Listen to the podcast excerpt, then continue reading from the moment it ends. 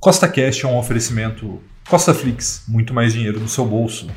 Levante ideias de investimento.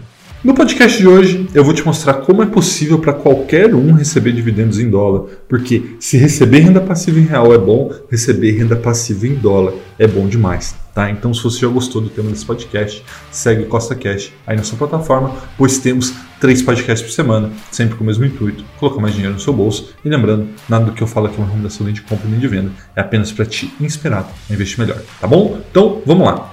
Tá bom? Então, vamos lá, vamos entender aqui um pouco do que é receber renda passiva em dólar, tá? Você já conhece a minha estratégia do 1 milhão com 1.000, né? E dentro da série 1 milhão com 1.000, temos ali 20% da nossa carteira em exterior, né? E aí você pode falar assim, pô, Rafael, mas por que isso, né? Então, só para você entender, eu coloquei esse gráfico na sua tela para que você veja que desde que o Plano Real foi criado, então ali em 94, o real já perdeu 85% do seu poder de compra, tá? E isso acontece por alguns motivos. Primeiro motivo, existe uma diferença entre a inflação brasileira e a inflação americana. Como a inflação americana é menor do que a brasileira, o que acontece? A nossa moeda vai perder valor ao longo do tempo perante a inflação, perante a moeda americana, tá? Então, o que acontece?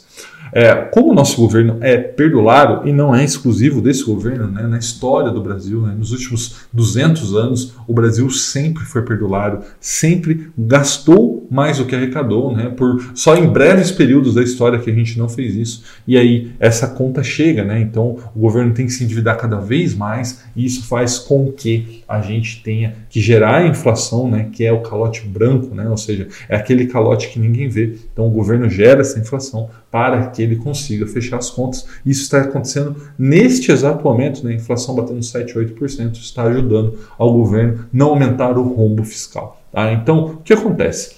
Investir em dólares, né? Ou seja, investir em ativos dolarizados é muito, muito importante para que você preserve o seu poder de compra ao longo do tempo, tá? E aí você pode falar, beleza, Rafael, eu gostei, né? Eu acho que é isso mesmo que eu preciso fazer, investir uma parte do meu patrimônio em dólar, tá? Mas e aí, como que eu faço isso, né? Eu não sei como fazer. E existem várias maneiras de você fazer isso, tá? Porque nos Estados Unidos, né?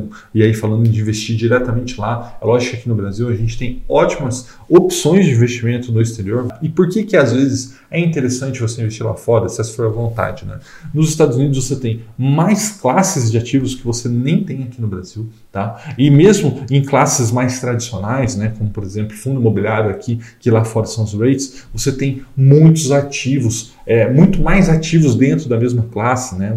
E esses ativos têm acesso ao mercado global e então eles são muito, muito maiores, muito mais resilientes do que os ativos que a gente tem aqui na Bolsa Brasileira. E aí eu coloquei a foto aí para você de uma antena, né? Dessas antenas de celular que tem aí 3G, 4G, 5G no futuro aqui no Brasil, né? A gente ainda não tem, né? Mas o que acontece? Só um REIT, né? E um REIT é como se fosse um fundo imobiliário nos Estados Unidos, né?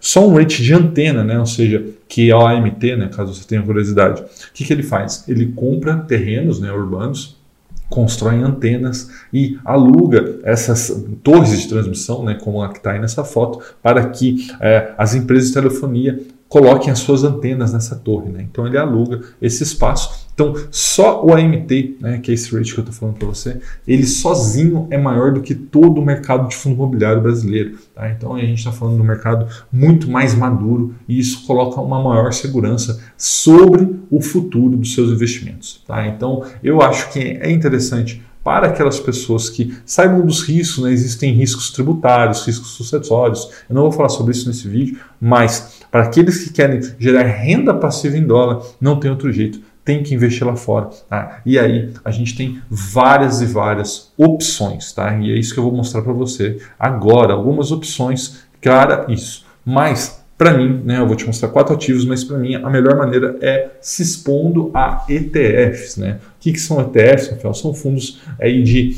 passivo, né? De fundos que seguem um determinado índice de forma passiva. Então você não tem a gestão ativa, as taxas são menores, tem uma diversificação enorme, é fácil de investir, é simples. E aí nos Estados Unidos, não aqui no Brasil, você recebe a renda passiva de ETFs, né? No Brasil, todos os ETFs aqui, eles reinvestem automaticamente os dividendos, mas lá nos Estados Unidos, esses dividendos são pagos para você. Então, eu te prometi 4 ativos, né, que eu ia mostrar nesse vídeo, são geradores de renda passiva. Então, eu vou te mostrar 4 ETFs do menor yield para o maior yield, ou seja, do que paga menos renda passiva para o que paga mais renda passiva, tá? E aí lembrando que vão ser 2 ETFs de REIT, né, que são os fundos imobiliários americanos, e 2 ETFs de estoques, que são as ações. Tá? Então você vai ver ali que a gente vai falar sobre empresas que pagam dividendos há mais de uma década. E vamos falar sobre a média do mercado americano de REIT, tá? E o primeiro ativo que eu tenho para mostrar para você aqui é justamente o NOBL, né? Então, são as Dividend Aristocrats, ou seja, empresas de alta qualidade e pagadoras de dividendos crescentes aí há mais de 25 anos, né? No Brasil, a gente não tem ainda essa classe de empresa, então mostrando aí como a importância de você olhar para outros mercados, né? Mas são empresas que pagam dividendos por 25 anos consecutivos, tá? E tem um dividend yield de 1,93% em dólar. E aí você pode falar, pô, Rafael, é pouco dinheiro, né? Menos de 2%, mas lembrando, meu amigo, é em dólar e você também tem o retorno da valorização dessas cotas, né? Então, o retorno analisado dos últimos 5 anos do NOBL foi quase 11% ao ano em dólar, tá? Ele possui ali, obviamente, uma taxa de administração de 0,35% ao ano, mas não é nenhum absurdo. E você está investindo ali em 66 empresas ao investir no NOBL, entre elas Colgate, P&G, Johnson, ExxonMobil, Walmart, McDonald's, enfim, somente grandes empresas, tá? Então, o NOBL talvez seja um ativo interessante para você estudar e ver se cabe ou não cabe na sua carteira.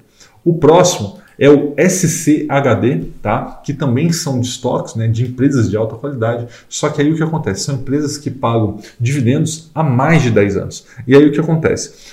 Essas empresas que pagam há mais de 10 anos, elas são empresas mais tecnológicas, são mais atualizadas do que as empresas que a gente vê no NOBL, né? Você viu ali que era no mínimo 25 anos, então tem muitas empresas que estão aqui no SCHD que nem existiam há 25 anos atrás, tá?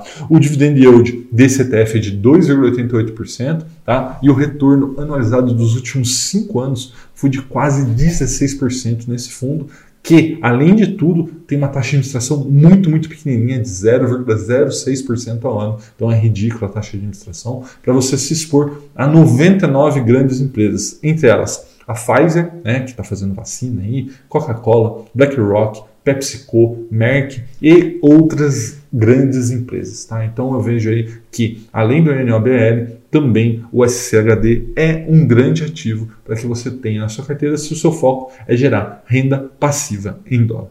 E falando em renda passiva em dólar, não tem como você falar de renda passiva em dólar sem falar de REIT. Mas os REITs, né, são equivalentes aos fundos imobiliários brasileiros e esse ETF, que é o NETL, né, é um REIT só com fundos imobiliários, né, ou seja, REITs, que tem um contrato do tipo triple net lease, né? Então o que é isso? É quando o inquilino é responsável, além do aluguel, pelos impostos, pela manutenção e pelos seguros do ativo, né? Isso faz com que o REIT receba o aluguel de forma líquida, e isso faz com que seja muito interessante para nós, detentores dos REITs, né? Receber isso de forma líquida, diminui o nosso risco e aumenta os nossos rendimentos. Tá? O dividend yield dele dos últimos 12 meses foi de 2,96% e ele é um ETF bem novo ainda, mas só para você ter ideia, nos últimos 12 meses ele subiu 48%. Tá? Então veja que, além de renda passiva, investir em ativos geradores de renda também geram valorização para você.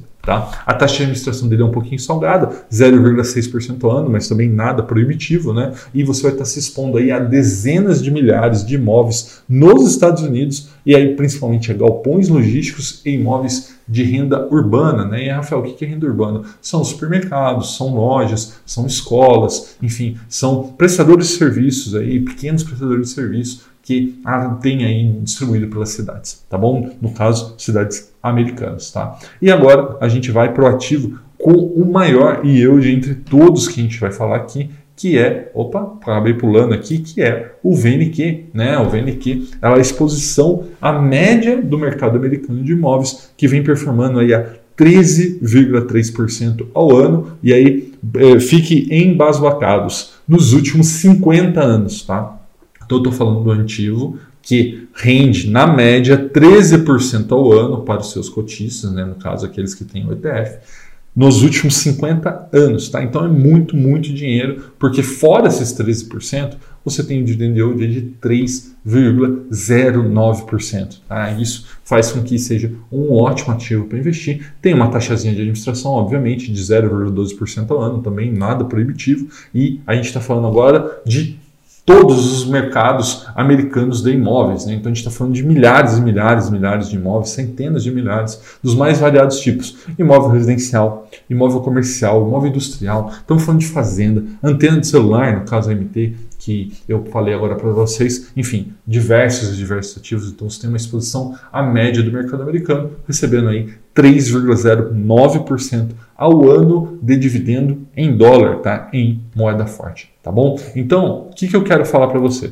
Que uma carteira hipotética, né, desses quatro ativos, né, com 25% em cada um, lembrando que quais são os quatro ativos? NOBL, SCHD, o VNQ e o NETL, tá? Você teria uma expectativa de ter um retorno de mais de 10% ao ano em dólar, tá? E uma renda passiva de mais ou menos 2,5% também ao ano em dólar. Então, se você investir hoje, vamos supor, $1.000, né? Vamos supor que você vai pegar aí, que daria mais ou menos aí R$5.200, né? Você pode ter certeza que você vai receber pro resto da sua vida, né? Enfim, a gente está comprando renda passiva pro resto da vida, né? 2,5% de $1.000, no caso, $25. Mas você fala, pô, Rafael, mas $25 é pouco. É, $25 pode não ser hoje muito dinheiro, mas eu te digo que se você pegar esses $25 e reinvestir ao longo de 10 anos, 20 anos, 30 anos, 40 anos, tá? Qual que é o impacto disso na sua aposentadoria lá na frente, né? Para que você possa ter uma vida tranquila, né? E investir em dólar acaba sendo uma preocupação muito maior, né? Nosso país está sempre sujeito a crises e aí a gente com certeza vai ter uma grande volatilidade o ano que vem, que vai ter eleição, tem toda essa questão que o governo gasta mais do que arrecada, enfim. Então você precisa blindar a sua renda passiva, blindar o seu poder de compra, blindar a sua aposentadoria, investindo em moeda forte, pode ser através de ativos aqui no Brasil, mas se você quiser receber renda passiva de fato, você vai ter que ir para o investimento no exterior, né? Tem várias corretoras aí e é muito importante que você pense sobre isso para que você possa curtir a vida, ficar bem tranquilo e deixar o seu dinheiro para trabalhar para você, tá bom? Um forte abraço e até a próxima!